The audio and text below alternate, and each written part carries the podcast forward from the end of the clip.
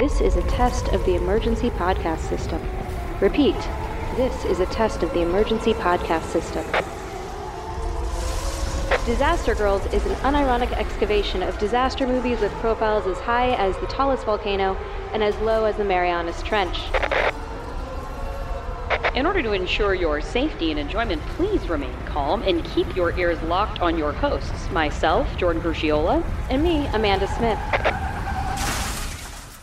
Everybody. Hello, every disaster diva out there. This is the Disaster Girls podcast, and I'm your co host, Jordan Crucchiola. And it's me, Amanda Smith.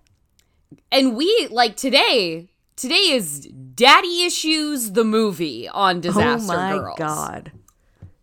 I was watching this alongside a friend, Mm-hmm. and I was like, I think me and Amanda are going to rip this apart. Like, Really? not the whole thing, but like the daddy issues. Well, yeah. Every time dad came up, I was like, this is just getting unconscionable. Like, Yeah. this is like classic, like, you, parents, dead parents as motivation for disaster movie, classic. Um, iconic trope, yes. Yeah, iconic trope. Starting with like they start with like we have the little boy and like mom is Anne Heche, but dad is like we only ever see like a, quarter of his face. He's just like persists in mystery, and he's like telling the kid like they live in you know some tornado alley in Texas, and you know he's sitting out talking about storms with him. You can see the stars in little boy's eyes about his cool dad, and his dad's and he's and, and his dad's a storm chaser, and little kids like do you ever get scared? And he's like, if you do what you love, there's no reason to be like, never reason to be afraid. It's like that's untrue. That's That's stupid. not true at all. That's No, I completely not true. I don't I didn't even do a dangerous thing in like I didn't even work in geology. I just did geology for fun and there were times where I was like I've made poor decisions and this is how I die. Yeah, Like yeah, you get, like I, you should you can and should get scared, sir. yeah, you can. It is in fact like a thing that our body does to protect us. Yeah. yeah actually, so weird. There was actually, a- as as there was always, I have an anecdote about that, which is that when I went first went on Cymbalta back in, uh, like right, this so that it would have been like 2012, and it was one of those things where I started feeling so good that I realized uh, that I I was like I'm not afraid I don't have the anxiety to do things now. So like my friends went on a skiing trip and I was like I've never skied before but yeah, I'll go skiing. and so all of a sudden I'm like skiing down mountains and I am not equipped to be doing it and I wound up like on my stomach sliding down the slope on my stomach facing up the mountain. So feet first Wow. like a penguin Yeah. lose a ski. I'm halfway. I, I slid at least 50 feet. This is also how I wound up breaking my wrist because That and makes that- sense. Not during the skiing, but because a few Oh. weeks later, our friend Sarah was like, "Hey Amanda, we're going disco roller skating. Do you want to disco roller skate?" And I was like, she you picked two really hard activities in a row to say yes "Well, it was not like we were gonna roller skate while discoing. It was like, oh, there's disco music and it's like Yeah. fun, sexy." And I was like, "Well." I haven't roller skated since I was 13. And the last time that I roller skated, I broke my wrist. But that can't happen twice because apparently I decided that it was like popping your cherry. And like once your hymen's broken, you can't do it again. Same thing with wrists and roller skating. Immediately within 30 seconds, broke my wrist. And that's when I realized I didn't have. There's good anxiety and there's bad anxiety. And Bad anxiety the bad anxiety is the one that would tell me like if you take your dog with you on this road trip your dog is going to die because you're going to get a car accident that's Yeah. bad anxiety the Yeah. good anxiety is the stuff that tells you like you know amanda you haven't roller skated ev- really ever Mm-hmm. and Maybe- roller skating exponentially harder than rollerblading. Roller yeah, and that's that was how I broke my wrist. The last time was rollerblading. I'd never actually roller skated, let alone roller skated since my center of gravity had dramatically been redistributed into Yeah. the front and back in weird places. sure. Like who knows where the fuck my center of gravity is now? I've got ass and I've got boobs. It's completely all Who over the place. It's like it's just chaos. And so yeah, I was like, "Oh, wait, I see now. There's good anxiety that protects you from dying. Mm-hmm, and then there's the bad anxiety that needs to be medicated." And so I had to bring and so I had to like bring back the good anxiety essentially Yeah. to like have survival skills again because I was like, I, I've already broken a wrist. Uh, the fact that I didn't end up wrapped around a tree while while skiing is shocking. So in sum, Yeah. no, you are very wrong. You need to have bad. You need to have the anxiety. Yeah, as somebody who is athletic, I won't ski. That's absolutely too fucking dangerous. No. Yeah. No. I won't I- even I I will I will go to your roller skating birthday and like walk along the wall and hold on to it the entire time. I am afraid of roller skates because Yeah. I only get one set of ligaments in my knees. Yeah. And I'm not a kid anymore. So I'm I'm not here to tear an ACL trying to stand up on roller skates. I'll rollerblade. But yeah, even, so this I didn't even guy get to the roller rink. I didn't even get to the floor. I can't blame that- you. It's so I, hard. I broke my wrist transitioning from the ramp to the floor. Wow. That's how bad it was. That's how that's This how- is such a perfect antidote for what you're trying to describe here. Yeah. So Good just anxiety and bad anxiety. Yeah. So in so so you know, Bill, maybe you should be feeling afraid when and as we learn, it's to his detriment because he Yeah. dies. Yeah. That he doesn't it's just like that's what I was trying to avoid, Bill. Yeah. And He then had some yeah.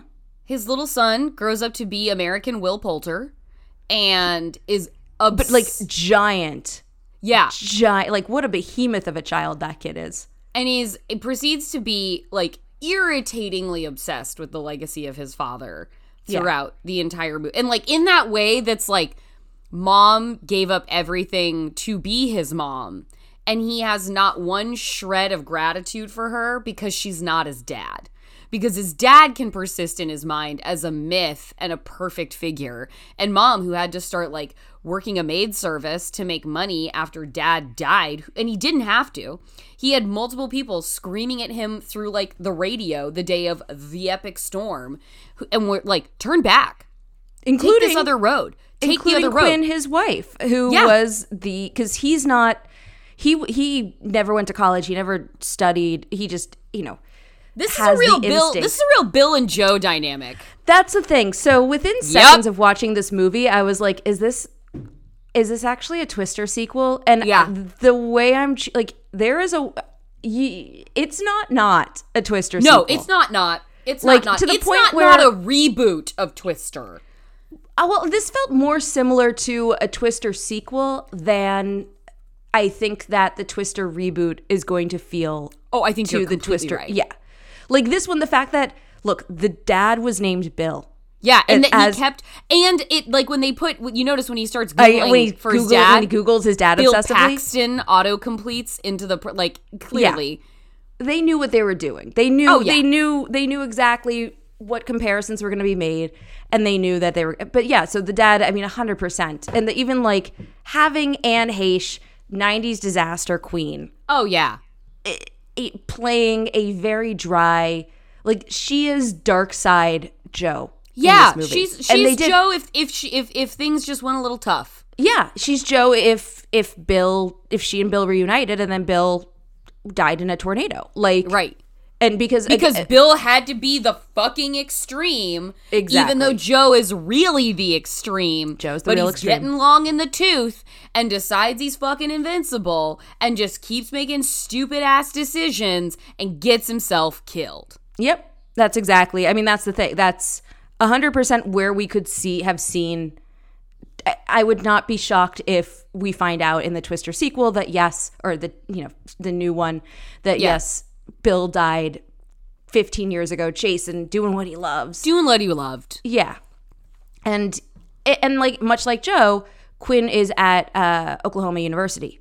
So Yes. Quinn is the, Quinn is actually the, the scientist and the one who has the professional job. And then Bill has his like, I'm gonna get into tornadoes from the outside and I'm gonna Yeah. hear their heartbeat. And Yeah. he's the one who's the quote unquote genius.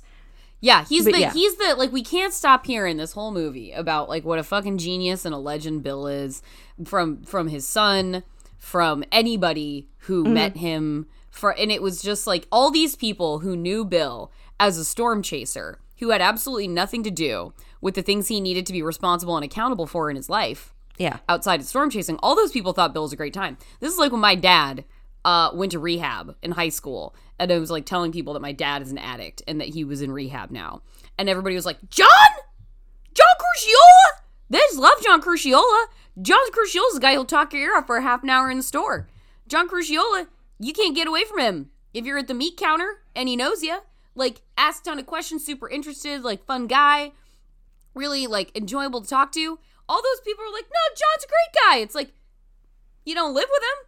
You don't you don't know anything about like what he's actually personally accountable for but like i see where you're coming from but i'm glad all of you think you can tell me that my dad couldn't possibly be a drug addict because he's just such a good guy. So like go fuck yourselves. Go fuck yourselves everyone in this movie. And his son at one point the most like this movie i was like I, we are seeing the writer director work some stuff out when Yeah. like the boy is sitting in like his dad's old truck and he's holding onto the steering wheel and he's like my dad's hands were so big.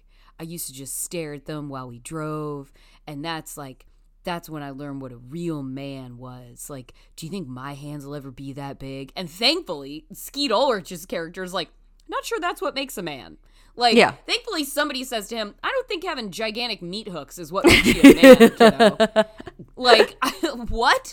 Like what's your like i get you grew up with a single mom so like your dad is just this fantasy in your mind but truly has she said nothing about like the qualities you should aspire to besides large hands that No. make you a good man? Because let me tell you something. Your dad might have been a good man when he was alive but he risked leaving his abandoning his family his wife and son because he couldn't turn back chasing a single fucking tornado. So maybe your dad failed a little bit in the man department little boy Yeah, I mean it's so I actually cause I, I got super curious about this movie um because it's like it's better. So one thing that is really interesting about nice. that it's a beautifully shot movie. This movie- That's the guys, thing.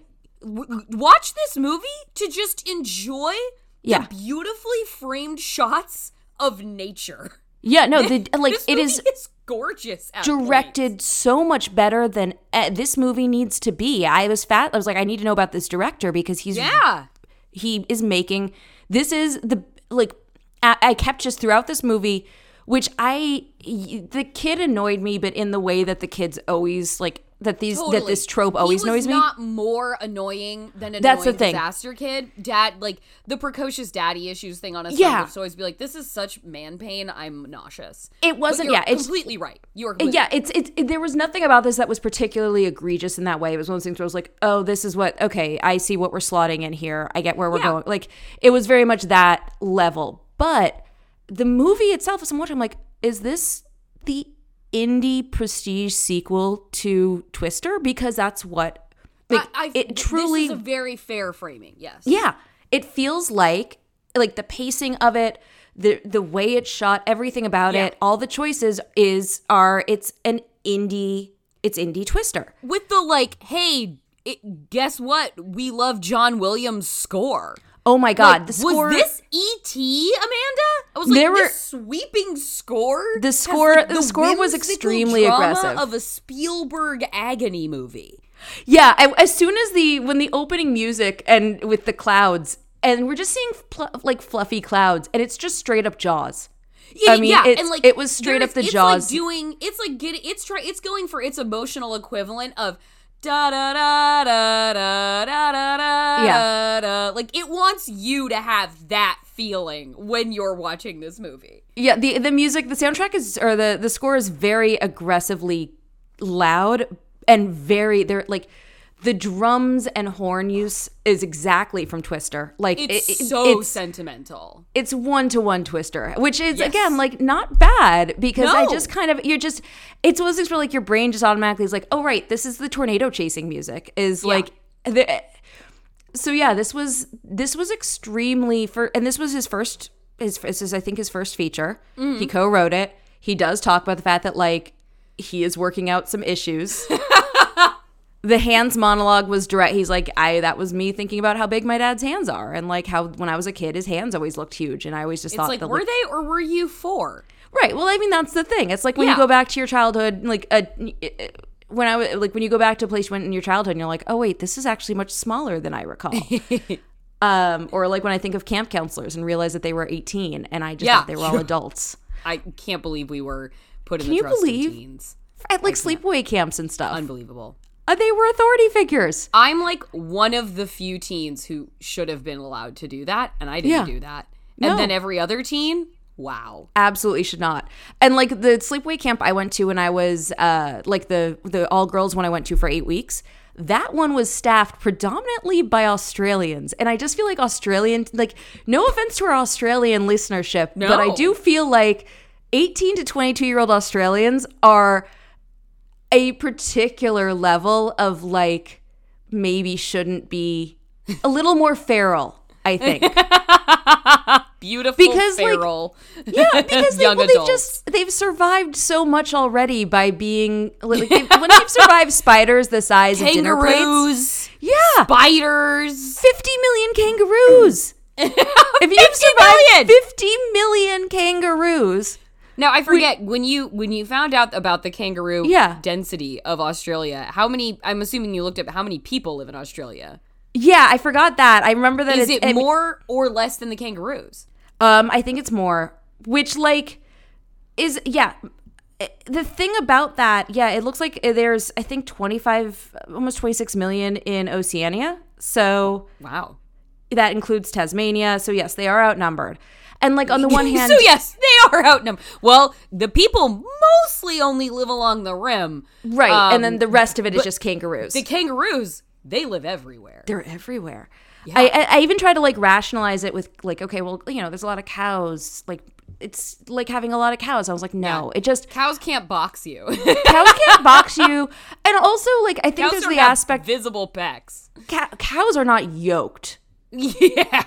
Cows have never tried to pick a fight with a door, which like you No. can find like of just glass doors where the kangaroo is just squaring up. No, they've never. Yeah, they, they've never squared up and tried to challenge you to a duel. Yeah.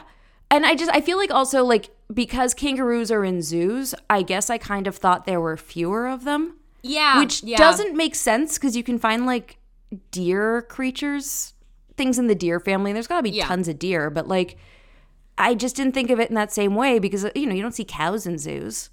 So of course there'd be lots of cows because they're not Yeah, in zoos. yeah, we're not preserving them. No, but kangaroos, man, 50 million, that's too many. Anyway, so the point being, yeah, they're uh, like I can't believe that 18-year-olds are allowed to to have adult jobs. But uh but yeah, so going back to so the yeah, he he this is his first the director, this is his first movie and yes, he was working out um I think he had said like I think his mom had died. And so he was working through like and he was playing putting that in and threading that through.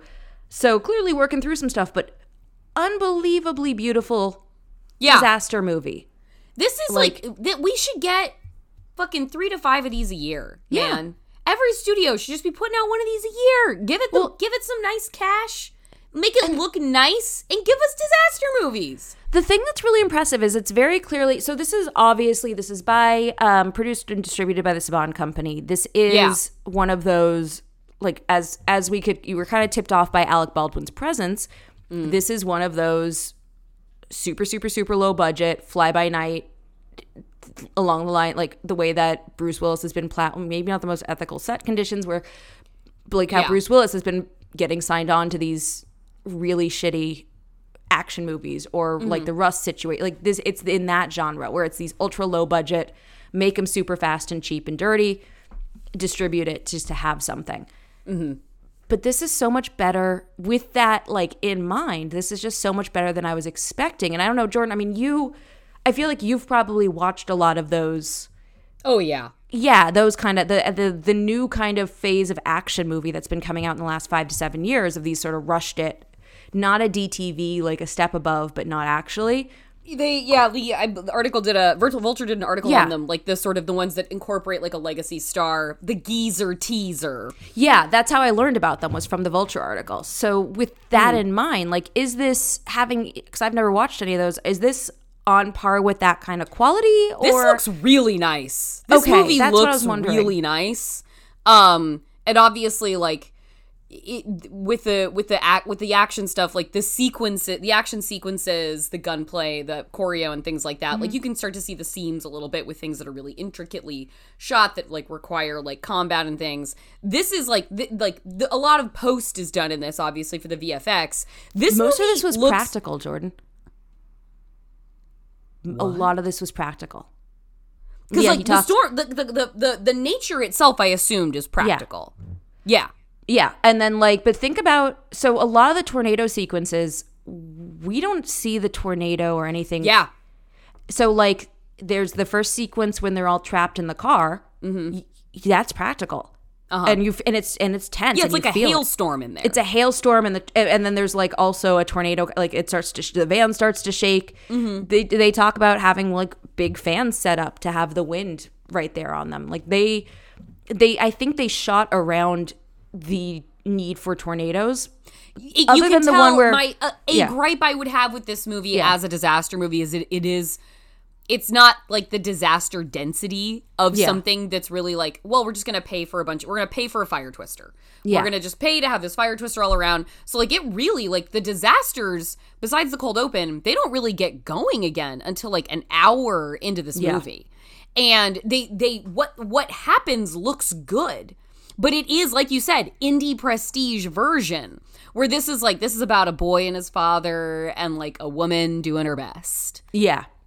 and honestly skeet ulrich was perfect in his as uncle roy love the kind of dirtbag su- pseudoscience guy all all all in favor of that Yeah, Skeet Ulrich brought exactly what he like. I'm going to spoiler. I'm going to be recasting him.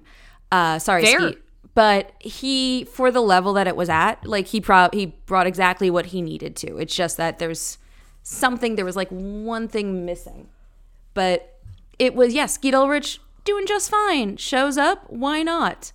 yeah Like yeah, it was, and then just kind of like rolls around and is sort of a amorphously paternal. yeah amorphously paternal is absolutely what he is Yeah, and but in terms of the you're right like you're right there the density of, of disaster is slow in the lead and then once it I found when it kicked up once we started to really get into it that it was really affecting. The whole sequence of him and uh, William the the boy at one point gets like because he's a disaster child he doesn't listen to instructions very well. Yep. so despite being told stay close to the van every you know we ha- when we have to go we have to go he wanders off multiple times just wanders just, just wanders. wanders. into the into the middle distance Yeah, and and both times resulting in bad things happening. yeah Like the first time that he wanders off, he gets left behind. The second time that he wanders off, well, you know, he almost walks directly up to a tornado. Just good stuff. Yeah, he's, he's wearing his like he's got his backpack up against the front of his chest, wearing his tornado heartbeat machine, and is just like walking up to a big fucking twister, like the main event twister in the movie. And it's like, listen, okay, radio, like fuck off. Like Yeah. just the the again, not not out of the range of a disaster movie child, but those like things that like put other people in danger with Right. like the wide-eyed whimsy sort of shit. Like when he's first in the truck with Uncle Roy, Skeet, and what is it, Zane? Zane, Zed? Zane, Zane, Zane, Alec Baldwin's Alec character. Baldwin. Yeah, They're they're storm chasers and like like with tourists kind of thing. He ends up in a like truck with them, and he like wants to see the cloud formation of the supercell, so he like dives up to the front of the truck and like puts his face up at the, the the windshield and it like causes Skeet Ulrich to like have to swerve the car and get it back on track. It's like, can you fucking sit back? Like, Yeah. can you not endanger everyone in this vehicle with your single minded enchantment about the life your father led? Like, get the fuck. I wanted to punch him in the nose. yeah. When Zane That's a kid that's to, going to get yeah. people fucking hurt. Yeah, and he and he does. And he does! And Zane dies. Be like uh, Zane sucks, Yeah. but Zane also dies because of him. Like that's Yes. just facts. No, Zane dies because of him. Yeah. Uh, a preventable death. At a certain point, Zane just chooses to stare down the tornado instead of running back to the car. Right. Giving us a great man v disaster moment of Alec Baldwin just screaming at a tornado while lightning claps behind him and then he gets sucked into the funnel. Great stuff. Yeah, like if if Alec Baldwin could die dramatically and just like like that in his geezer teaser career all of the time, I he should. Yeah, like, that- get him that- swept up by a tornado. Like Final Destination Two, log truck goes and breaks open. He gets impaled by a by a tree. Like just crazy fucking shit. I mean, I do feel like Alec Piano Baldwin falling on him. like I feel like oh my god, just a giant Acme safe exactly, and he he pops out from the inside and he's dead. with the piano that opens up and then he's got the teeth. His Yeah, keys. his teeth are keys. I do feel like he might be our senior Ansel and Miles. Yeah, I would happily, I would I happily mean- cast Alec Baldwin to eat shit in cold opens. Yeah, I do feel kind of like that's that's a he's a kindred spirit in that way. yeah. to to Miles Teller and Ansel Elgort as our as our constant foils. yeah, I when when Zane, you know, Zane is one of those worst guy you know makes a great point situations. Yeah, yes, completely. Zane at one point is like it's like having a puppy. Yeah. And he's not wrong. yeah, because he's also not, This kid is not house trained, and it's not for lack of trying. It seems like on the part of his mom. No, his mom has been working very hard to make like to just keep this kid alive and Yeah, it- like that's probably honestly she probably didn't like uh, she probably got she she didn't quit her job at OU because of like the husband dying. She definitely had to quit this job because her son needs to be kept on a child leash at all times. yeah, yeah. He needs Like a more literal supervision physical. than her grant-funded position at OU could allow. Yeah, there's just no no world in which um this kid who like when we meet him as an adult or as a teen, he gets in trouble at school and then promptly pops out the window, climbs up on the roof during a storm to listen with his head. Like this is Yeah. this child is the the son of the extreme for sure in the sense Yes. that oh, you're making some choices, kid.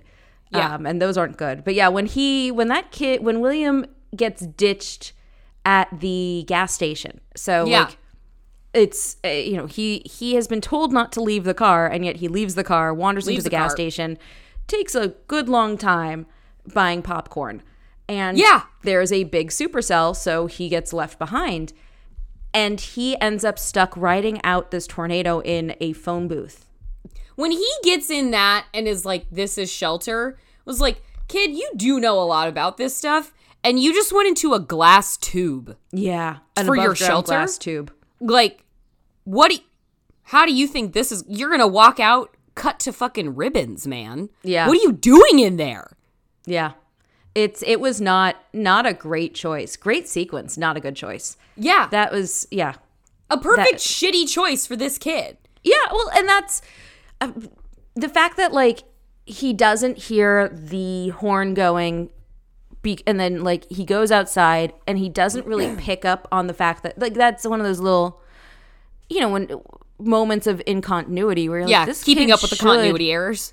yeah well like in, like the logic of the movie where it's like this kid should be able to look at this sky but i will say that moment when he takes the handful of popcorn and it's uh-huh. very twister Oh, that was great stuff. wasn't that cool? He takes the handful of popcorn and he drops it like in Twister, like yeah, Bill like about like level with his head, like to see like where the pie. wind is going, and then it just goes up into the sky. That was That was great. outstanding. That That's might disaster movie qualities right there. That's amazing. that might be one of my favorite visuals in a disaster movie at this point. No, that was just I was like I was like, "Oh, oh, that was a good idea." That like I, whoever thought of that, if that was you writer director, you nailed it. Yeah.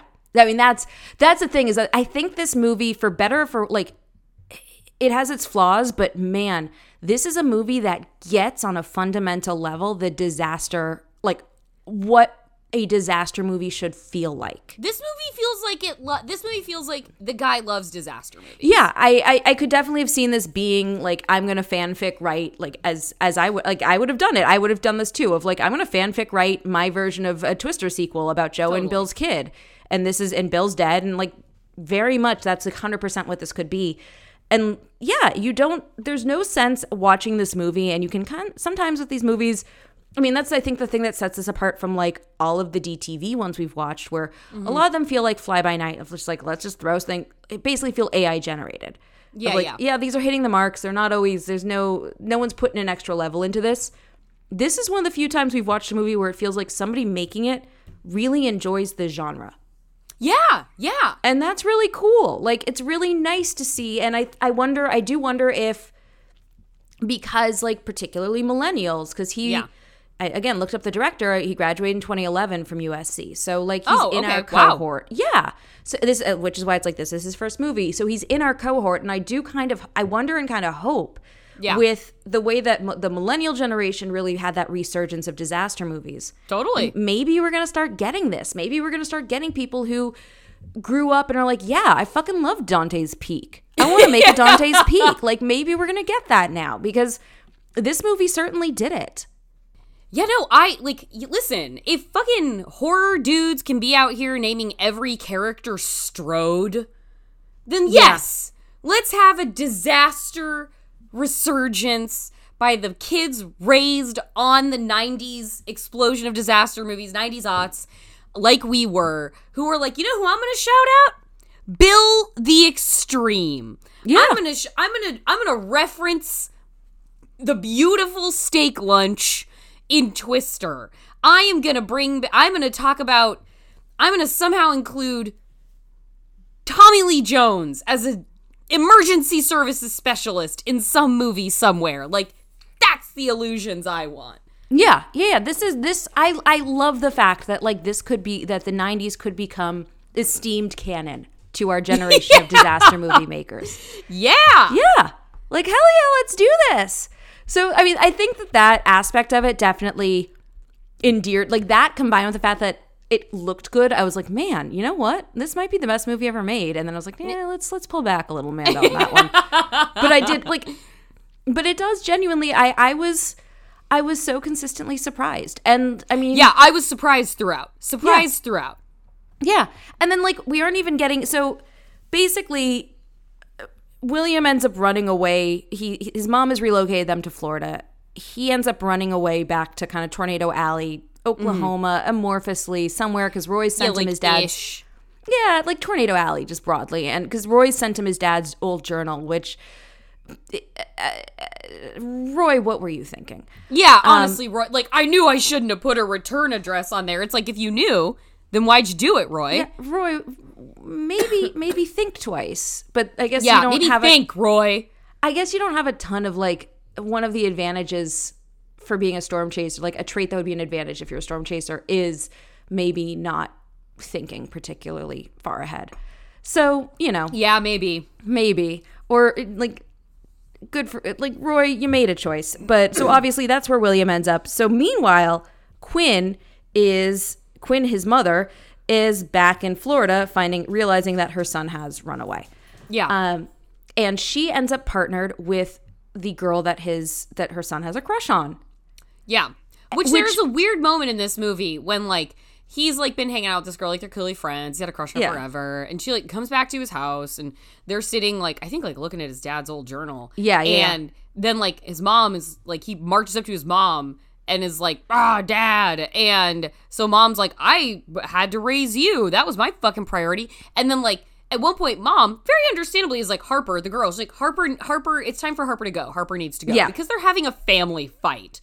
And Will, the kid, is like, no, no, she stays. It's like, I don't think that's up to you right now. Like, and why are you barking orders at her? And why do you need her to stay during your family fight? Especially since all you're gonna do is storm out of this room and huffily slam your bedroom door Yeah. and leave Harper in the kitchen with your mom. And which which was there to me that was all really funny because uh, it is I mean when it who hasn't gone to a friend's house watched their friend get into a fight with their parent and then just been left standing in the living room being like well Yeah.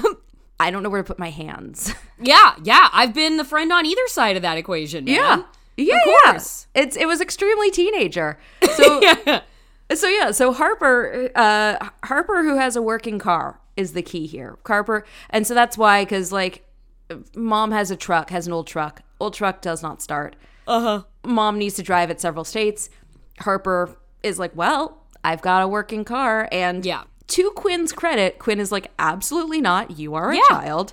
Yeah. Like there is one thing I appreciate because so often in these movies you can see like they forget with the love interest in particular, they'll like forget the love interest as a child and just Yeah. bring them along as if they're the spouse.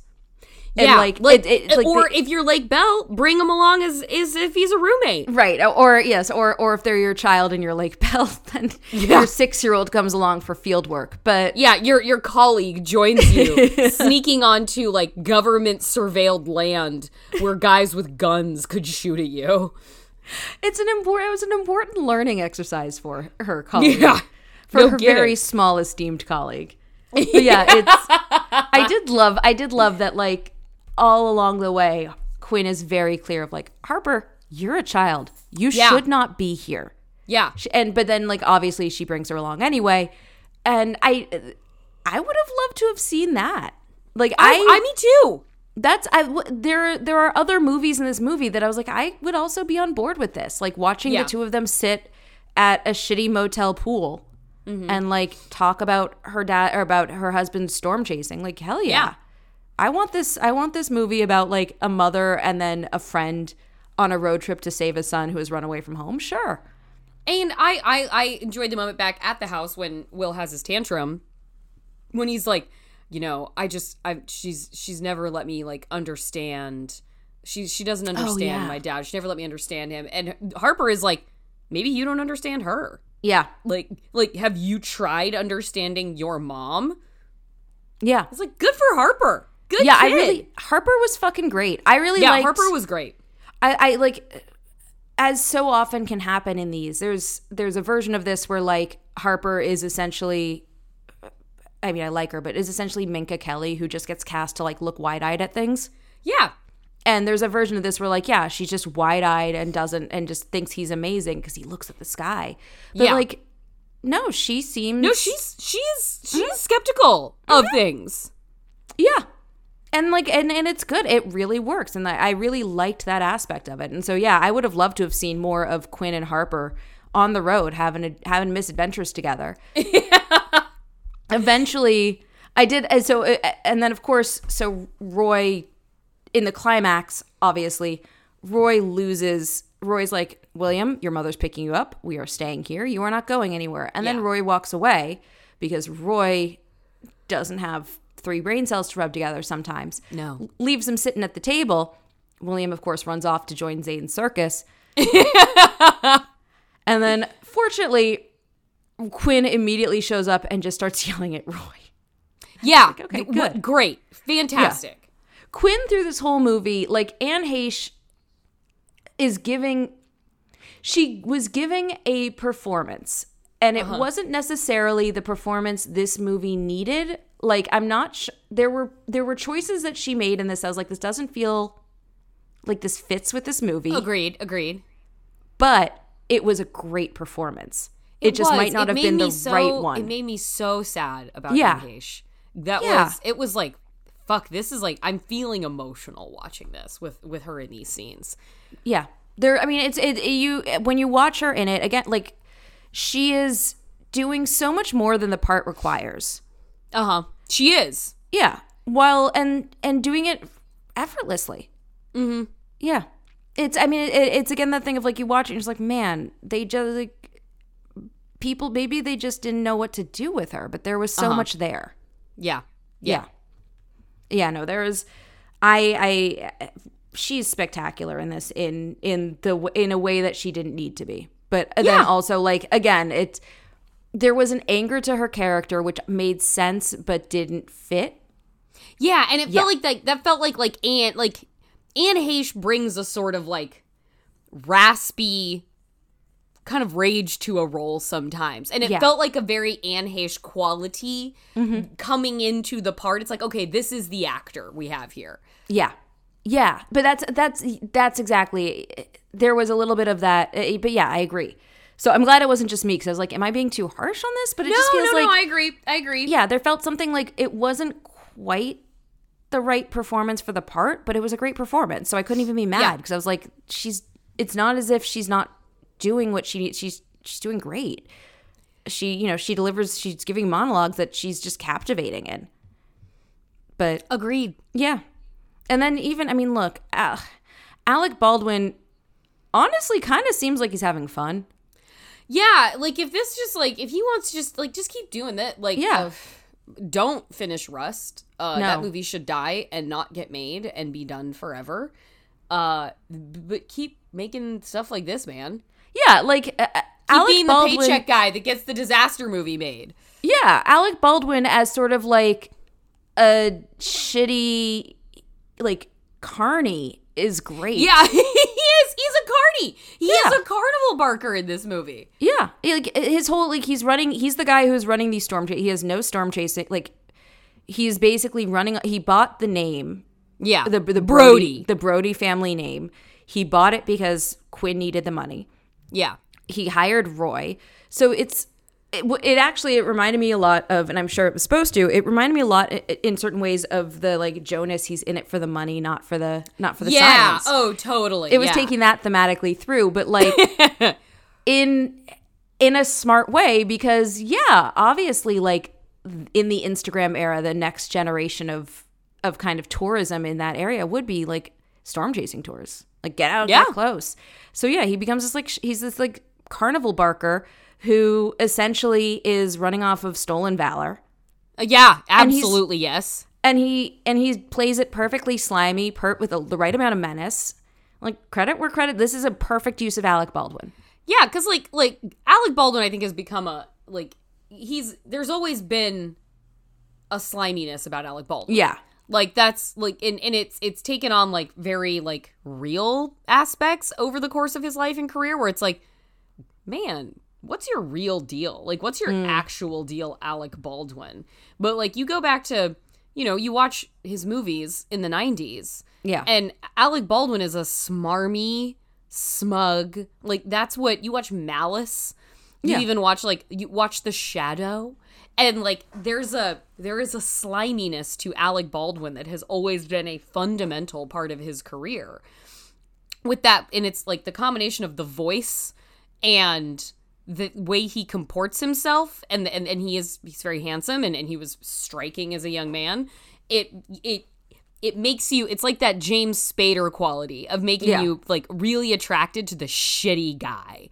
Like no one is a hotter shitty guy than James Spader. Oh and I feel like Alec Baldwin really plays in that sandbox too. So now, later in his career, later in his life, to be like the shitty slimy carny guy, that is a logical progression of the greed is good man. Yeah. It- yeah, exactly. It's it's Of a- the of the coffee is for closers guy. that's it's he's he's it's an extension of his Glengarry Glen Ross role. Like absolutely. Just this this guy is just a slimy salesman. Yeah, that And guy it- went bust in the S and P crisis, and now he's this guy. Yeah, I it I, I had a brief moment of fear when we first get to the when when William first got to the um to to Roy's farm. And we hear the gun we hear the gun cock before we see the guy who's holding it. And I was like dear god please don't let this be Alec Baldwin. yeah, yeah, I don't want the dads. Like I, in terms of how much of him I want and where I want him I just was like please don't let him be the mentor figure. I don't yeah. can't. That would that shoe would not have fit well. No, but fortunately, the movie knew that. And like Skeet Ulrich, yeah, sure, he can be the mentor figure. Fine. Alec Baldwin playing the scumbag. Perfect.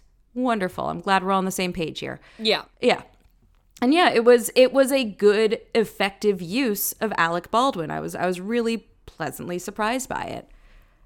It was yeah. I mean, watching him just be perpetually annoyed by everything, every choice William made was good. And then watching him him pull once he realized the value of William, because of course, like the whole thing, Skeet Ulrich's character Roy, the whole time is like, you don't say who you are, don't tell him anything. You're Right, just my, yeah. you're my nephew. yeah, Um, and then when Zane abandons William at the gas station and Will Yeah. rides out the the tornado inside of a you know what's it called a, a phone Like booth. a phone booth. Yeah, Um, and then he ends up on the news and everyone's like, "It's oh my god, it's Bill Brody's son!" And it becomes like the words gotten out, and Zane pivots because he realizes he's of value to him. Yes. Watching Zane then just absolutely play him like a fiddle because a stupid man in his 60s is still smarter than a smart teenager. Like Yeah. a man in his 60s who's not that bright is still going to be way, way, way smarter and more savvy than a 16 year old, no matter how brilliant he is. it's true. It's Especially true. if that 16-year-old has weariness, daddy. man. Especially if a 16 year old has daddy issues. Like, oh, you think that you. You think that you are more complicated than you actually are. It's like trying to figure out how to work a bop it, and then you realize that you can just remove the batteries. and that's how you outsmart the game. Like that's Yeah, that's what Zane does. Um, and and I was like, okay, cool, I'm on, I'm in for this. This is a good use of him. I was glad to, and then and then choosing to have him die in a tornado. Great, perfect, love it, thank you. I, I yeah. I, you felt like like Zane knew there wasn't anything after that, so that was a just like suicide by Twister. yeah. Well, to be like to be fair, at that point, Zane, you know, it was I think supposed to be the moment of self-sacrifice we were supposed to see of like this is him making his one good choice, but it's like Yeah. also I wouldn't so cuz they're stuck Zane has consistently made the poor decision to take his van into off-roading situations when the van doesn't Yeah. have four-wheel drive. And so the van keeps getting stuck in mud. And so Zane is William's like, I'll get out and push. And Zane's like, no, I'll do it. And we're supposed to see that as self-sacrificing, but truly, I would not trust William to do that either. Absolutely not. William would get distracted and go walk off into a tornado. Exactly. Yes. So like I know we're not supposed put the there are passengers in this van. Ramesh is back here. Yeah. We can't let them we can't put them in the hands of fucking Will. No. I Of like ADHD Will. yeah, Will who Will who absolutely like yeah, Zane stares at that tornado right before he gets sucked up. Will would immediately go out, start pushing it, see a cloud, get distracted, turn around and just stare at the tornado Yep, that's while it. the horn honks. A- Yeah. And that's how they die. yeah, and Yeah. he would deserve to get left behind in that moment. Yes, but at least so so that is Zane does die by Twister, um, but it's a great tornado death, and again, very reminiscent of Jonas. I think in that Yes. way too. Yes, I Yeah. completely agree. Yeah, it was. Again, it was like one. I did appreciate that this movie very clearly had Twister inspiration, and other than the soundtrack, like very clearly being Twister stolen. yeah. Other than that, there were things it didn't feel. It wasn't like it was super heavy. There, there was nothing named Dorothy. You know, Yeah, yeah, yeah, yeah. it's not like like 'Cause I- and I can't stand that shit. I can't yeah, stand it. same. Like when they were like uh, being like the Bill Bill thing was okay. Let's be cute about it. But other than that one moment, this movie at least didn't do a million. E- like I, I fucking hate Easter eggs, man. I Amanda, I hate Easter eggs, and as a horror fan, it's a real fucking tax. Mm-hmm. Yeah, I'm like sure. I can't like I don't notice that like uh, unless unless it's like screaming obvious. I don't even really notice that shit on screen most of the time. Yeah. When I see it, I'm either utterly indifferent to it or I full eye roll. Yeah. Just like oh for fuck's sake. Like it there and it, it just and there's such a culture of dick measuring Right. around seeing and spotting the Easter and like I guess I'm happy for but like the moment it becomes a part of a conversation where it's like did you see this I'm like no No. I, I d- and I don't care. And I, I truly I don't care that the street that this character lives on is Elm Street. I don't care Yeah. that this character's last name is the name of the final girl from fucking Nightmare 3. Like I don't give a shit. I I can barely stand it when like you're watching a like watching a horror movie and like somebody's watching a horror movie in the background and it's like I know what that is. It's like Yeah. Good for you. I truly don't fucking like. I'm glad you've seen movies. We've. I'm glad you've seen movies. I've seen movies too. Like there, there's this a part in um Us where like a couple people get butchered and you like see a shot of them lying their bodies like lying all askew in a hallway and it's very clearly the bodies arranged in the way that the twins are in the shining and i was like i remember seeing being like okay like cool you you you fully recreated a shot from another movie to put in your movie great cool like i guess that's one less piece of work you had to do like i i just don't care and i find it to be actually quite irritating Yeah, I mean, I I will when I write stuff throw things in because it amuses me, or like be like, yeah, this is something that just like this makes me happy to have this in here. There Yeah. is a degree to which it becomes just and like again the the Bill Paxton shout out the fact that the dad's name was Bill like that's marginal. It's when Yeah. it becomes the kind of collect 'em all. Complete. Yes. It's like like little like I just I don't care, and it Yeah. doesn't add anything to the movie for me. And all it does is like I go, oh yeah, I recognize that. All right. At, like like I was we and me and Sam were talking about Scream Six and Mm-hmm.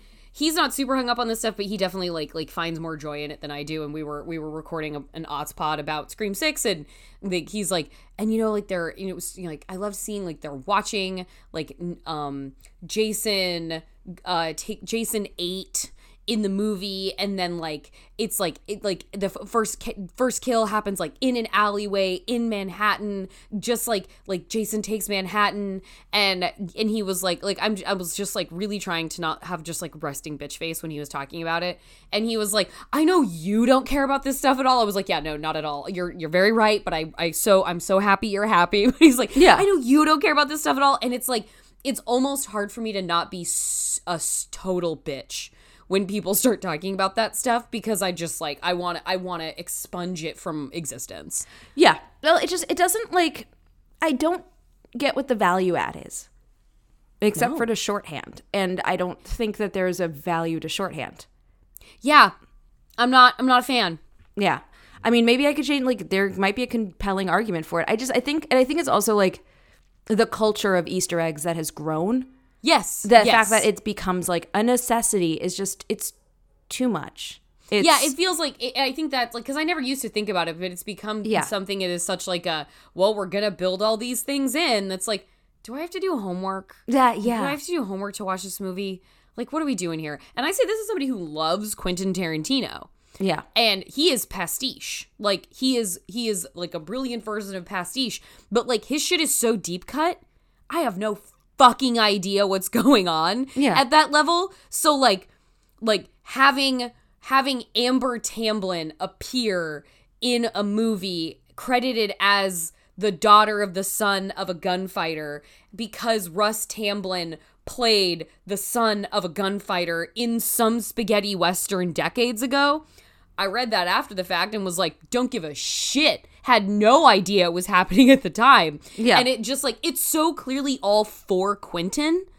It doesn't feel like fan service. It feels like Quentin Tarantino self service. That I'm like, good. Follow your joy, man. These are your films. But I feel like no, no illusion. He doesn't think of as any allusion to any prior art as as important to anybody else watching as it is to him. Yeah. It's not like, ah, the kids will love this.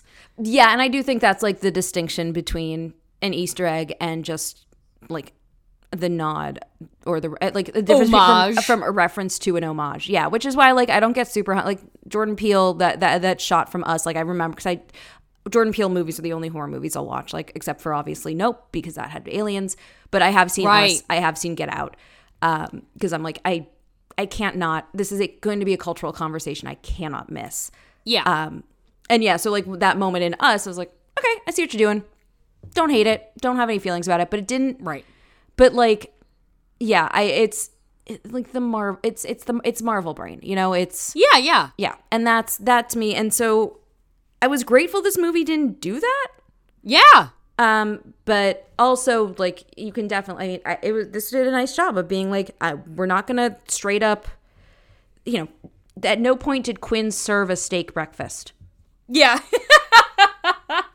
which I was like, I'm like, that's perfect. That's because that would not have made sense, but that would have been that kind of an Easter egg, or like that one of them would have gotten it at a diner, and it's just like, okay, yeah, we'll see it. But like, yeah, like a recreation of the plate. yeah, but like I did, you know, having having William ride out the tornado in a gas station did bring me like I was like, hey, you know what? This is not a bad gas station sequence compared to the Twister one. Like the Twister, Yeah. yeah. I was like, okay, I see the there's like a parallel there, but it also makes sense because yeah, you're gonna be probably at a gas station if you are Yeah, running yeah, yeah. around. a- like, yeah, like you would you would want to make sure as like one of like the rules Yeah. that Roy lays out for us, always make sure you got like at least a half a tank of gas. Yeah. So it was yeah. It this this movie was surprisingly measured for what it could have been. Yeah, and I the the final the the climax resolved a bit abruptly for me. Yeah. But I did like because like they're it's like the finger of God, gargantuan tornado. Yeah. they're running from it. It becomes nighttime. They end up in a town where people are taking shelter. They can't get to the shelter proper, so like they're like get in the swimming pool. And I thought that was a cool touch. Yeah. like that's not something we get to see very often. So like our four main protagonists, like they dive in the swimming pool to take shelter from the storm, which I would imagine has the combination effect of keeping you from getting swept up and also maybe protecting you from debris. I Like- I'm gonna Google I'm gonna look this up because that was something I didn't even think about beyond like No. And then when they were in the water, I was like, well, I guess like you wouldn't get hit by things whipping around in the sky.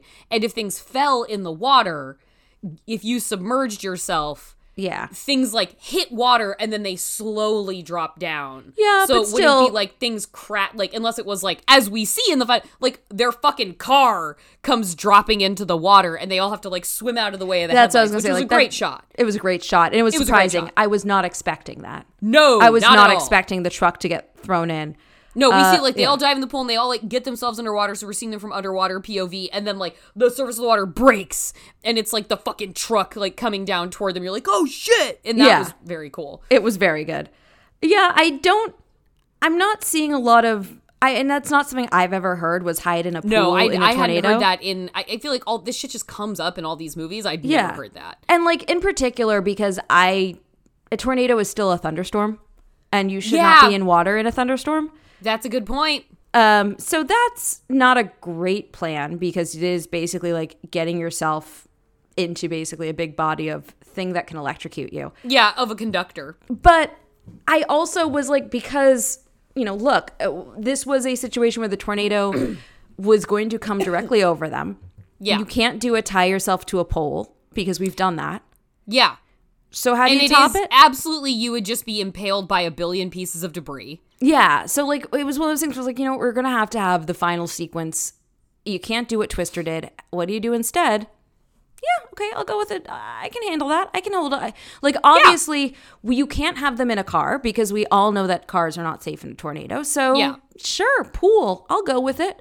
Yeah. It's not. It apparently is not what you're supposed to do, but for movie purposes, I'm I'm cool with that. Yeah, I'll And it take the did- creativity points. yeah, yeah, I appreciated that aspect. I did. I they were not going to make it to the shelter for reasons I could not understand because it seemed the issue was I didn't quite get that either. Anne Heche's truck ran out of gas 20 feet from the shelter. yeah. And instead of getting out of the car and running, she sat in the car yelling, We're not going to make it. Yeah. So that was a choice I didn't fully understand why they Yeah. couldn't get to the shelter. Felt like a little bit of self sabotage at the very end. a little bit, yeah. I was like, well, we do still have working legs, Anne Heche. yeah, but- yeah. Come on now, Anne Heche. like we can get out of the car and run but uh, for the purposes of the situation obviously like and then of course harper decides to like quinn and william are not going to make it roy and roy and harper are in a car together roy runs back out harper has been sent to the shelter harper of course goes back out mm-hmm. because she's the bravest 16 year old in the world yeah. it doesn't matter how much I like a boy. If I'm in a tornado shelter and he is 20 to 30 feet away and his mother is Yeah. not driving him to the tornado shelter, I'm deciding maybe that's not my person. I'm like, well, maybe decisions are being made. I don't want him to die, but I also am learning some valuable things about his decision, like his and his mother's decision making practices. True. You know? Yeah. Yeah.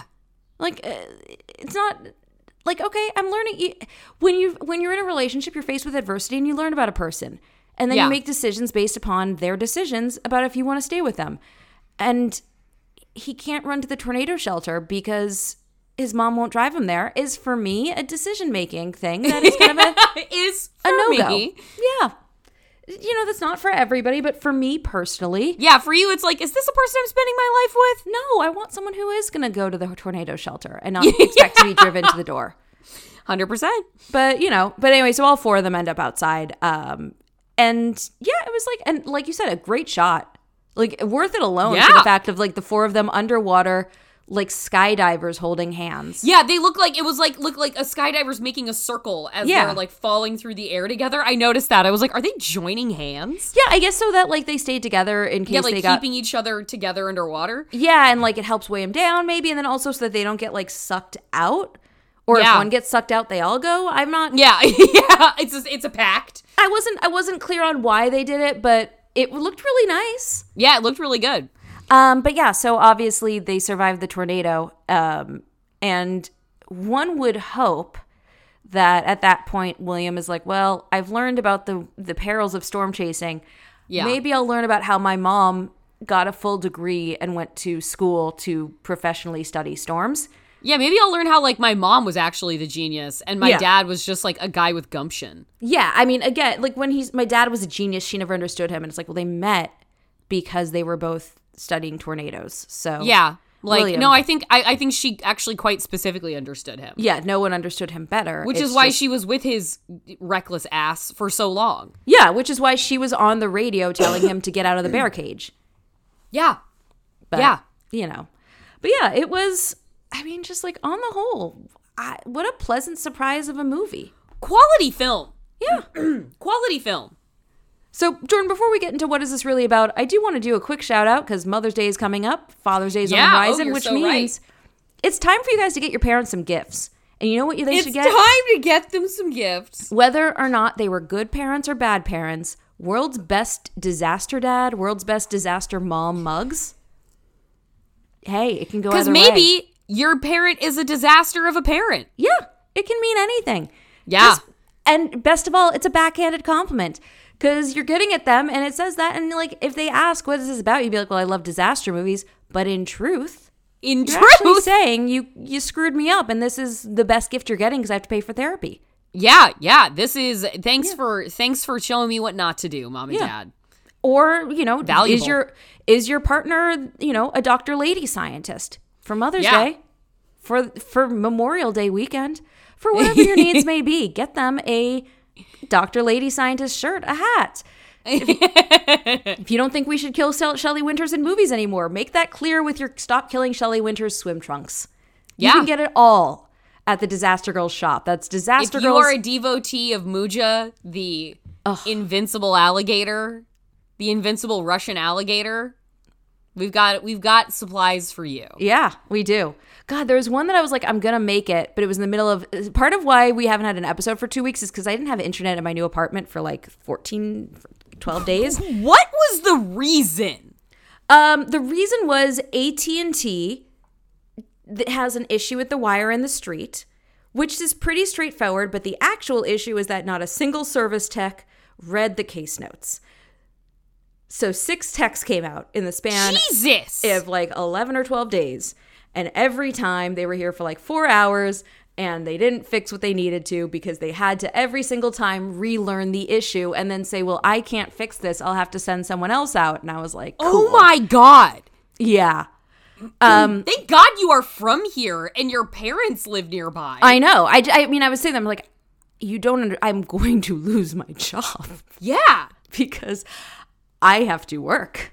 But, uh, lovely all the guys were really nice they just none of them read Great. Uh-huh. the case notes and so i felt really bad being like i'm furious at you you are a Yeah. very nice person i am furious at you Yeah, because Um, like this one, sometimes you know you get you get you get workers out, and Mm-hmm. and it's like this is not you. You are subject to the systems of your job. That's one where it's like, nah, you should have read this. yeah You should have. You all should have read this. someone should have along the t- like and it got to the point where i was even like i started asking them when they showed up i'd be like have you read the case notes yeah, and they would say no and and the thing that's great because like i work in customer service and so i was like do you guys Yeah. not have salesforce like I have a case.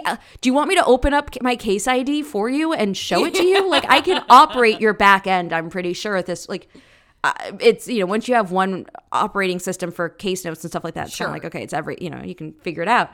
I was like, come on, man. I, on, I will- man. please, I am begging you. Like I don't. None of us want you. Like you don't want to be here. I don't want you here. yeah. You Please. don't want to be here this long. you don't want to be here this long. You don't want to have to keep coming back. Like I, it was insane. So anyway, so I had no internet. Um, but someone had come up. with There was someone made a suggestion for something, and I was like, shit, we got to do. Oh, I'm gonna come up with a Dante's Peak line. I haven't Oh, figured out okay. how to do it yet, like what I'm gonna do yet. But we're doing a Dante's Peak line. Great. So yeah, disastergirls.myshopify.com gang. Go to it, check it out. Uh, unrelated to everything, but there is a three tar night uh, with Lydia Tar shirt yeah, that um, that's a I side haven't project. that was a side project. I haven't done the math to figure out how many were purchased and everything, but the uh, profits from it are going to Sage, which is for um, like elderly uh, gay, lesbian, LGBTQ community. It's like a charity for the elderly LGBTQ community. Um, so that's where. So those are actually like we don't make any profit from that. It's just the the charity do, charitable donation. Uh, but I haven't figured out because I was like, uh, that requires internet to access Yeah, all of sure those does. things, and I don't want to to access all of the back end to figure out what I have to donate. And so eventually I'll get that number out there. But yeah, so check it out. My uh, disastergirls.myshopify.com. There we go. Yeah, that was a, a wandering and meandering ad break, but Does We got that- there. Does that or is that what are what is this what movie, is this movie really about? Yeah. This movie is about daddy issues. Oh, yeah. This movie is about daddy issues. This movie is about discovering your parents were people instead of the idea you had of them in your head, whether they are still with us or not. Uh, about disabusing yourself of the notion that your your parents were superheroes. That is what this movie is about. One hundred percent. I like that. I mean, I, mine is, you know, you, big focus, like we always do a micro macro kind of thing, you and I. And Yeah. Yours is the micro of the characters. And for me, the macro is this is a movie about toxic masculinity in every form. Agreed. Agreed. I mean, it's about the toxic masculinity of Of thinking that big hands makes you a man. yeah, like of of what manhood actually is and what fatherhood is supposed to be and what Yeah. being an adult man is supposed to look like. Um, it's about the It's like you know how your father could have been a father, better father to you, kiddo. He could have lived. yeah. It's he could also have chosen not to die. it's also the the the toxic masculinity of Zayn, who is nothing but a toxic dude, and like Yep. also specifically is playing off of the idea of machismo and sort of Yeah. like he's got sort of the the wild Bill, what the you know the what am I thinking of Bill, you know the who who ran the the circuses in the mid in the that Oh, Annie yeah, yeah, Oakley. yeah. Yeah, Wild Bill Picos. No, Bill something else. I don't know. It doesn't matter. Point is, he's running off of that kind of a vibe. He's got like that Yeah. cowboy vibe that's very all hat no cattle, you know? Yeah. And even Roy, who like is played by Skeet Ulrich in a little bit of an emasculated way. Like he seems a little bit like this broken Like he's dorky seeming. yeah, and like also seem, but there's something about him that feels like he's been a little bit defeated. Obviously, like by his best friend dying, and then the fact that he had to like sell the guy his the company and all that. But there's something about him that does seem a little, uh, to use an internet term, a little bit of a cuck, Yeah, yeah. and not in a bad, like not in a way that doesn't feel unintent, like that feels unintentional. It feels very like intentional in his performance that he does seem Yeah. kind of like this beaten dog, and. I think that all of those things are things that play into the idea of the ways that toxic masculinity is is corrosive. Um, and, you know, Agree. Yeah, and and the way that storm chasing is an extension of that. We have Yes. as we spoke with Aaron Biba when we covered Twister about how storm chasing is actually not is actually uh, quite unpopular among tornado yeah, it's scientists. not really science. It's not science. It's not how you need to do your science. It's not, we have other methods to do these things. And so, it- all of those aspects, I think this is a movie about how the real tornado is toxic masculinity. Agreed. know? I think that's totally true. You can have a perfect day, and then all of a sudden, toxic masculinity sweeps in and just upends all your shit. yeah. Look, I think it's it's we can. I think that it was a big contributor to Bill choosing the path that he did Mm-hmm. and dying uh, needlessly. Yeah. by throwing himself in front of a fucking storm. Yeah, I mean, they definitely talk about not how, like, not in Bill's head was the idea of him that he knew persisted among everyone. Yep. That he then has to live up to. Exactly. Yes. It was it it, it it I totally think that that was part of it and they, you know, Roy gives this monologue about how like every time you go in you want to go in a little further and basically kind of makes it sound like when you survive you get this you get a little bit like numb to it and so you you go a little further every time and that's what happened to Bill. And it's like I don't think that's what happened to Bill. No, I don't think that's what happened to Bill. I think Bill's stubborn as shit. Yeah, I think this was these. This wasn't Bill like uh, going back to the idea of good good anxiety, bad anxiety. I don't think this was Bill like just becoming numb to it or becoming hitting a point where like he didn't have the good anxiety. Bill made choices, Yeah. and Bill was guided. Yeah, I, I think you're right by like what his reputation was, and you know there was the extra grad student that day. Well, why do you think that grad student chagged along? Because it was Bill. Because it was Bill. Yeah. And so that's, yeah, toxic masculinity. And so I think that just like you, you know, big picture, ma- micro, macro. Once I again, agree. you and I, this is why we have a podcast together. This is why we We're do in this. the drift.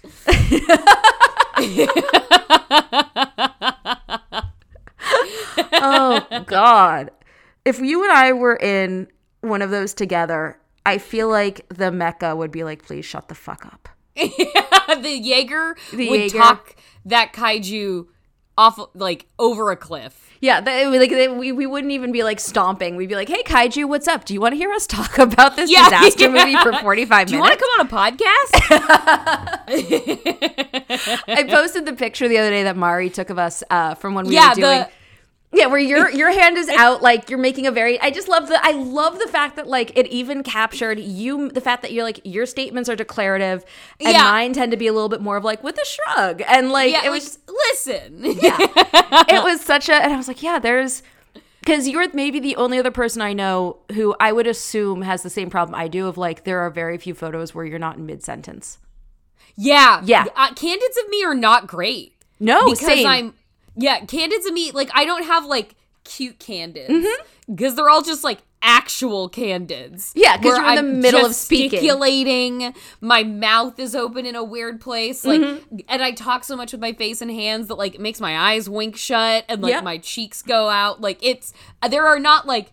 No, if it if it's a cute candid of me, I knew it was happening and I was keeping my face mellow. yeah and you were specifically shutting the fuck up yeah I'm expressing.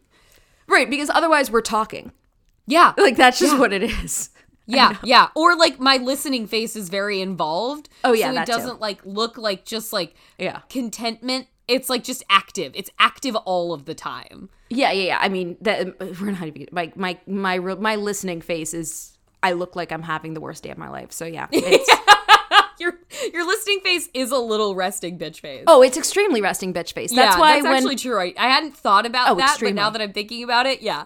No, that's why like when my when my old sales manager found out that I was moving into this online position, her response was just straight up, "Oh, that's going to be so good for you because no one will see your face now." And I was like And everyone I've told that to has been like, "What a mean thing." And I was like, "No. It's not Yeah. that she's like, "Oh, you're ugly." It's that she would see my face when I was listening to Right. customers and be like, "You look furious." Yeah. it's not like a you got a face for radio situation. no, it's it's it's it's specifically, "Oh, good, they won't see you glowering at them anymore." Yeah. yeah. So no, it's I. Yes, you and I are. I, I loved that Mari captured us both in our natural state of being mid sentence. Um, completely agree. yeah. So okay. So did you have fantasy casting for this? I will fantasy cast because this kid was such American Will Poulter to me. Yeah. I'm making him Will Poulter, um, who I love and I have always loved, and he's always been a hottie, and now people are finally catching up to that. um, now that he looks like a additional Hemsworth. Yeah. Um, so Will Poulter will be Will. Uh, I'm gonna make mom because I just gotta bring her back sometimes. I'm gonna make mom Elizabeth Mitchell. My Oh, that would work. beloved and wonderful uh, Elizabeth Mitchell. I think if I ever met her, I would just be so flushed. Oh. I just like the sentimental like there's just like there's like I have it's like such a crush Yeah. and such a like Twitter pated feeling about Elizabeth like I the the the butterflies I get about Elizabeth Mitchell it's like I don't feel that way about a single other person. There's just fucking something about Elizabeth Mitchell that I'm just like bashful at the thought of it. And so Elizabeth Mitchell is gonna be mom. And then I think I'm gonna make Roy we're gonna go more dirtbag. Okay. And I'm gonna make Roy Frank Grillo. Oh. We're gonna oh. reunite Elizabeth. We're gonna reunite the Purge election year team Okay. of Elizabeth Mitchell and Frank Grillo, and we're gonna make him a storm chaser with his fucking hair and like out there in just like combat boots and dickies and a and a tight black tee on those muscles Great. and he's gonna be he's gonna be like the like a worse companion to Alec Baldwin will stay because he's he's that carnival barker character I think very effectively. Um, yeah, that's those are my those are the ones that I will change. Okay. I like it. I like that. I so I'm actually kind of it's funny because I'm kind of recasting in a different. So I am keeping uh Anne Heche. We're Okay. we're going with an Earth two, where if we're remaking this as a prestige film, Anne Heche is still alive. Yeah, Um, want to be on that planet, and yeah, so we're keeping Anne Heche. I really liked the kid. I loved Harper. he did a good job. He I did really liked job. him. I loved how like I I I would have I would probably like a little bit play up the awkward gangliness of him. I would probably Yeah. if I were doing this like maybe rewrite it to make him a little less like he seemed very cool And I think there was too much coolness to him, given that this is Um, like a weird, like he had a little bit of He a did rebel. with that- sincerely seem like he could be QB one. yeah, like he was a little too rebel without a cause and a little too like comfortable in his own skin. But he was, Yeah. he was. I really liked him.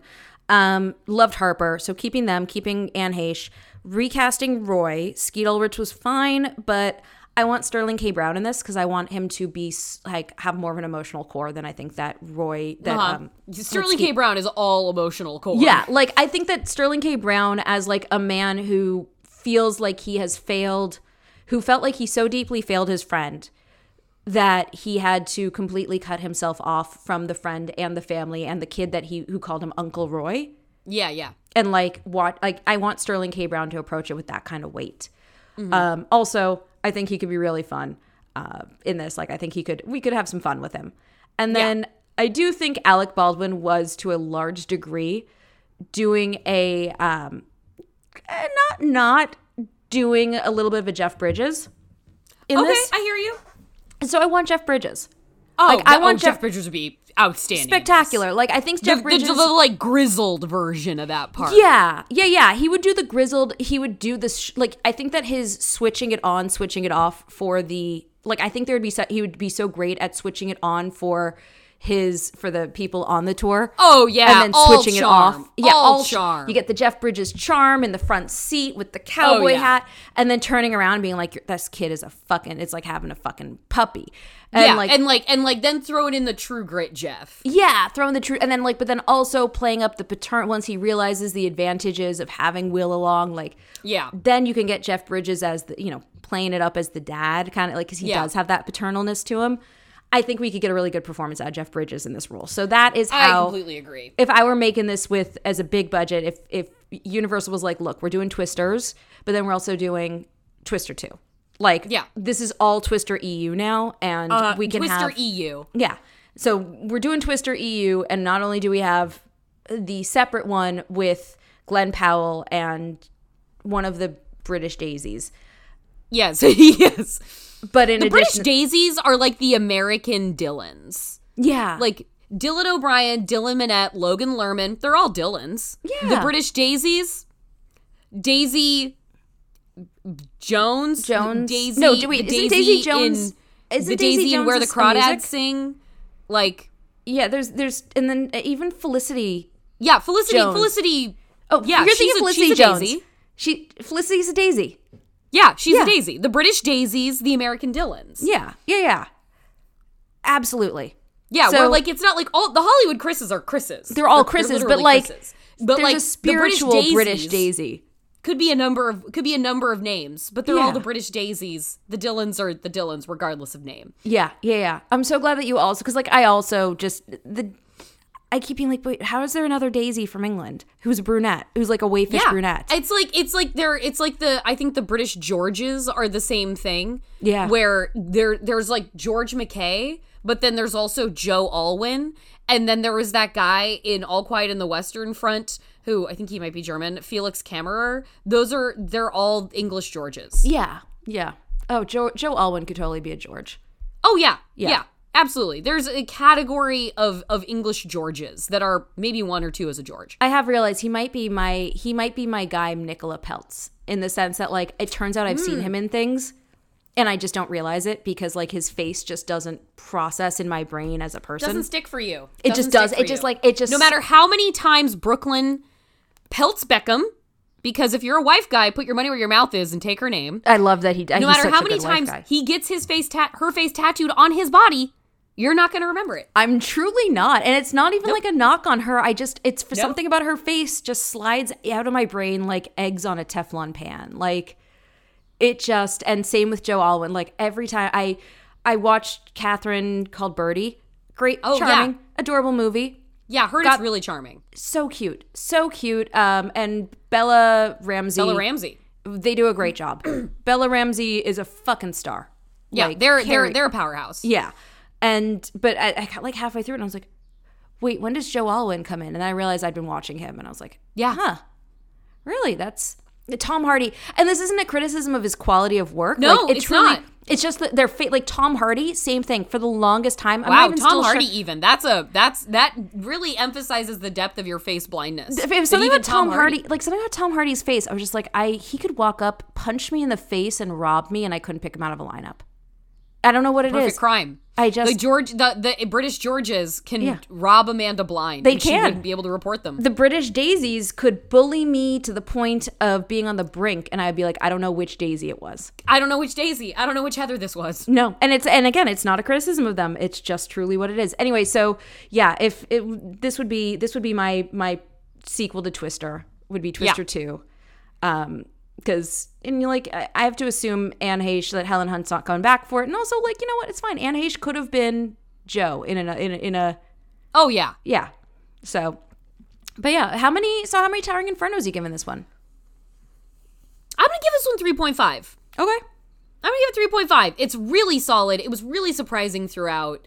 Um, the uh, I the boy annoyed me so much, but it's beautiful. It, Yeah. It's a really if you're like if you're if you are wa- listening to this podcast because you like disaster movies, this is good material for you. Yeah. like, this is this will be time well spent.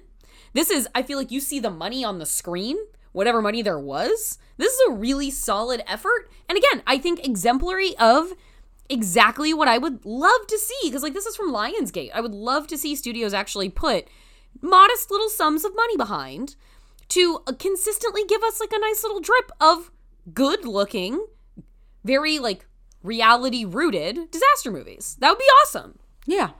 Yeah. I I feel like this is a an in the house movie and not an out of the house movie in the sense that like yeah, if it's when people ask like what are some disaster movies I should watch, if they are disaster movie fans, I would add this to the list. Yes, yeah. If they if they like a disaster movie, if it's like, hey, I love, I, you know, oh, I've watched all of the main ones. Like, what else should I watch? Totally throw this in there. Hey, watch Supercell. It's worth it. Rent it. It's going to be a slow one, but it's beautiful. Mm-hmm. I would not. I even like briefly considered tweeting about this, and I was like, I don't know that this is going to survive the larger film ecosystem. yeah. And so it's one of those things- like, so I'm giving it 3.75, but it's a really strong 3.75. Yeah, it's just and I'm giving a strong Yeah. three five. Yeah, I think I'm giving it the 3.75 specifically as a little boost versus a 3 because it's like a 3.5 movie, but it's a 3.75 watch. Yeah. You know that distinction like it's it's a little bit more to wa- it's like a little bit more fun to watch it than it needs to be than the movie actually deserves. Yeah, yeah. So yeah, so it's I do think that like it would get savaged outside of disaster movie world. yeah, Yeah. Which and like unfairly so. But it is yeah, it's if you like a disaster movie, if you want to fill an hour and a half, an hour 45 and you're like I want something that feels a little spiritually like Twister but isn't. Great Yeah. movie. Great choice. Great movie. Yeah. You will uh, if worth the price of admission alone for the for the popcorn moment. Oh yeah, And, like, yeah. and- the and- popcorn moment is is fucking innovation, man. Yeah, and and it, that is something I'm, I'm almost like.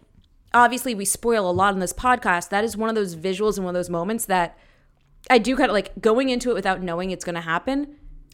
I, I want that for people because it's a great. Yeah, it it is was like, those, like, oh, ooh, oh, look yeah, at that. Versus like looking for, waiting for it because it's not like a, a big moment, but it is truly innovation in disaster cinema. It's a moment that understands the genre. Yes, that's it's a exactly moment it. of disaster movie kind of magic. Yeah. So that's I, I agree. I think that we're we're grading it. I think we're grading it fairly. Yeah, I think so. So Good okay. work, team. Good work to you guys out there. Yeah, yeah, great, great first effort. Would love to see more disasters from this director. Totally. Take I- on take on a bunch of get your dad issues into all kinds of shit. I mean, there's there are a few genres better suited for dad issues than disaster movies. truly, truly what is the real yes. disaster if not parents? Yes. If not daddy issues. Yeah. Mother and mom and daddy issues. Mom and dad issues. It's just mother nature. Well, she comes with some issues. She comes with some issues. So next week, Jordan. Speaking of of parents who make poor decisions with their children, Yeah. we've got Surface. We're back to surface We're with Dr. Lady Scientist, negligent parent Lake Bell. Yes. So we'll be doing episodes 109 and 110 next week. Uh, so we will return. We will see what else unfolds in this madcap race to the end of this series. Yeah. Wow. And uh, I'm, I mean, as always, I am stoked for us to see what comes next. I yeah, I we are we're down in the fucking we're in the abyss now. Like Right. abyss in the sense of the general term and possibly in the sense of the movie The Fucking Abyss starring? Steve Guttenberg and Mary Mastrantonio. Like we could be in the literal abyss now. Anything is possible with this show, honestly. Yeah, it's very exciting. I'm I'm thrilled about that. So that's what we will be doing. I don't think it's on Peacock anymore. I think it's only available for rent. Okay. I think it might have always only been available for rent. I can't recall. Um, but yes, it is. It is on, so you can rent it, or if you make the great decision making I make, you can own it both as a DVD and as a fully bought streaming service. Um, yeah, look at all the ways you can have this. I I was like, I'm gonna get it in every form of media. If I can also get it, like, I will any form of Surface I can get. Do you have a laser disc of Surface? Because I'll take that too. yeah, yeah. I just That would I- really be the most appropriate as a later laser disc of Surface, honestly. yeah. That it has the vibes. It has Yeah. the vibes of, of a laser disc show, but it is yeah. So we're we're back to Surface next week, and I am thrilled about that. So that'll be next week. But in the meantime, Jordan, where can we find you? Uh, you can find me on Twitter at JorCru, J O R C R U. You should be listening to the Feeling Seen podcast. Uh, we had we had a mighty back to back recently with Catherine Hardwicke talking about Tank Girl, followed by Nida Manzoor. We are Lady Parts creator. Amazing. Nida Manzoor talking about uh, Slums of Beverly Hills fucking fantastic ladies great conversations i am so happy both of those things worked out i'm having an absolute blast and then me and sam are starting to record Ots episodes again so get back in the Ots tyrion catalog and listen to some of that amazing love this. I mean when i saw that you'd spoken with with uh, the creator of we are lady parts it was just like uh, what a great which is just such a great show. Such a great show! Such a great show. I didn't realize that that um, polite society was also hers and i was psyched for polite society and now i'm even Mm-hmm. more psyched because it looked really good before but knowing now that she did lady parts like hell yeah.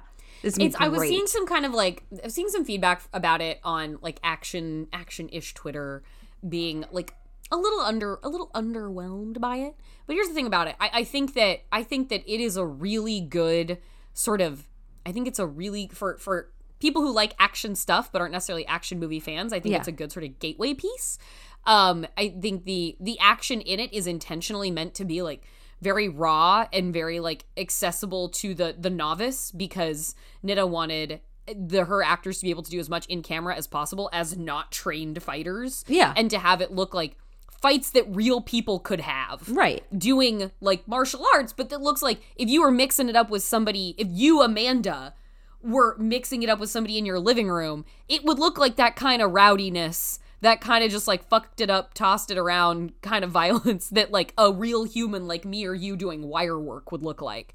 Um, and I think that I, I really. I really liked it when I was watching it. I was having a really nice time. And since then, it's really stuck with me and been like, no, I really like that movie. That movie's really satisfying. It has such a nice sweetness to it. It feels good. It's a movie that feels good. Yeah. Oh, I don't think I, I like without. I mean, I'm not an action person, an action movie person, but I also watching the trailers for it and everything wasn't expecting it to be fucking John Wick. Like, Yeah, I would exactly, expect exactly. with like uh, you know, as we often talk about on this podcast, of like you have to expect with the movie, like the movie is you have to meet the movie on its level. You shouldn't Yeah. like you can't have an expectation what the movie is going to be and then be pissed off it didn't meet it. Like, yeah, likewise, true. likewise it's just sort of i think that it's kind of like what the expectation like if you said if you said to me how intricate do you think the action sequences are going to be i would be like it probably looks like a teenage girl who's been training her whole life to be a stunt p- person which means Yeah, and it really, I think it really, suc- I think it really does succeed at that. Yeah I think it really succeeds at that exactly sort of what is promised. that's yeah and like i wouldn't i wouldn't expect like a fort i wasn't I, I wasn't going and expecting like the extraction sequence from polite society yeah. you know like i'm expecting it to kind of look yeah a little like it should look a little bit rough around the edges it should look a little bit like you can see the seams because Yeah, it's a teenage girl fighting her sister's future in-laws like that doesn't Yeah. sound like that's gonna be fucking crouching tiger hidden dragon here like yeah, Yeah, and I, I think it and it they, they just as a fun fact they talk about uh, I, I spoke with the the action designers for the film, the choreographer and the fight coordinator, and they talked about uh, working with the costume department. Oh, cool. To modify like the Indian ceremonial wedding attire to work with the action seat, like lengthening fabric in certain Mm-hmm. places, making like cuts in certain places so like the wire work could be done to really accentuate those traditional garments with the action sequences. Yeah. and I thought that was really cool. I think it's really cool. There was there was one like image I saw that involved the like she was wearing like pants and had like I don't know any of the terms and I apologize because I did not think Yeah. we were gonna be talking about this today, so I didn't do any. work. But like the over kind of so there's like she's wearing pants and then there's like an overskirt kind of component and it's flared out just beautifully fanned out around her. And I was just like, the- that's the- gonna the be action dudes were really happy with like Yeah. you know they knew that they were working with people with really like beginning level beginning level skill and they were like but it was amazing like you know we were concerned about some of the cuts and how this was going to look but it turned out that because of the clothing in some of these Yeah. sequences it actually like kind of did the work for us That's the thing. It kind of feels like such the a sort of clothes are going to do like a hairography kind of thing. Yeah. Yeah.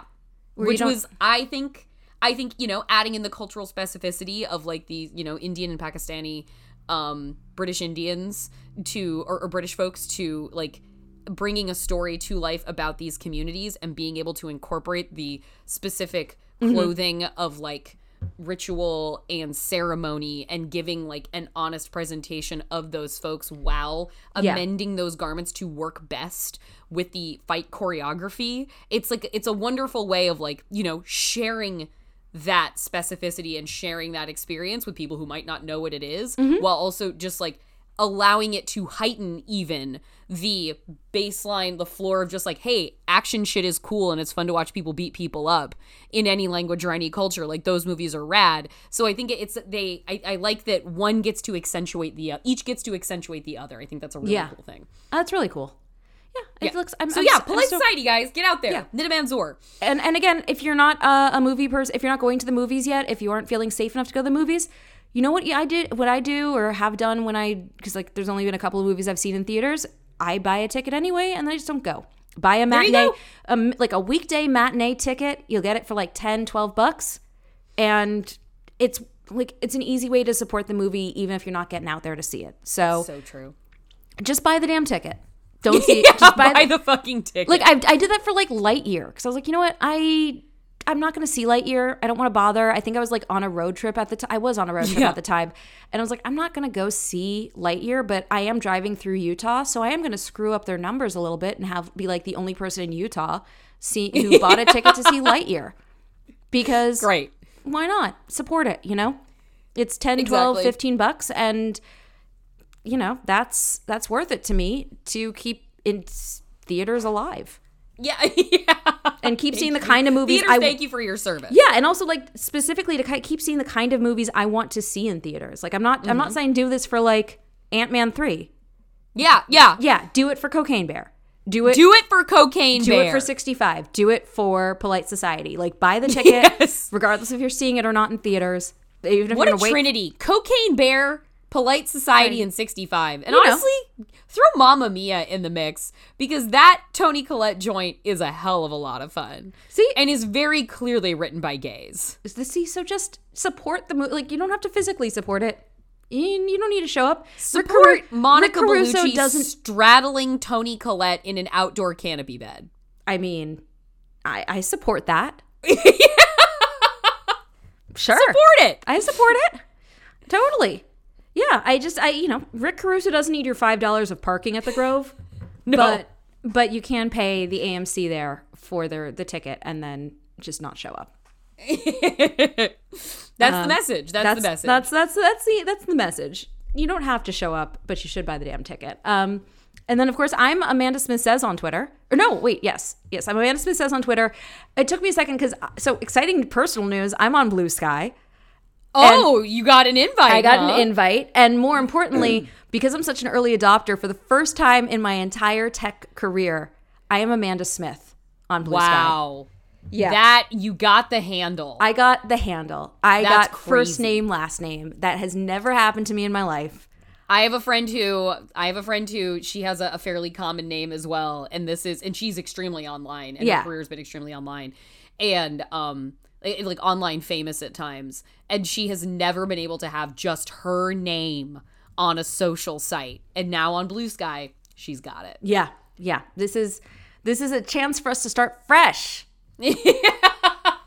because the person who has Amanda Smith on Twitter hasn't used it since twenty like fourteen. the number of people i know who are like i just wish i could have my no my my domain on mm-hmm. this site because the person who has it literally never posts Yeah. i don't think i know a person who like someone's already taken their name that is an actually active social media user it's Yeah. always people who are just squatting on a name Yeah, she just she the la- her last tweet was about having acid reflux, and as far as I can tell, she never recovered.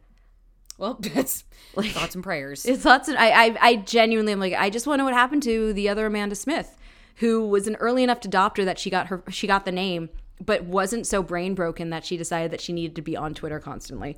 Like what a mystery that she is doesn't to me. No, she doesn't deserve No, you should be required to post excessively if you have a last name of Smith and you're going to squat on that domain name. Just saying. Yeah. Um. Anyway, so Amanda Smith says we're disaster underscore pod on Twitter. We are disastergirlspod at gmail.com. Um, we are disastergirls.myshopify.com if you want our merch. And uh, please, if you haven't already, give us a five star rating and review. It's really helpful. Helps, you know, get us out there to more disaster divas. So, you know, do that. Share it with Do your that. friends, share it with your loved ones. You know, the usual. And otherwise, we'll see y'all back next week for Surface. see you for surface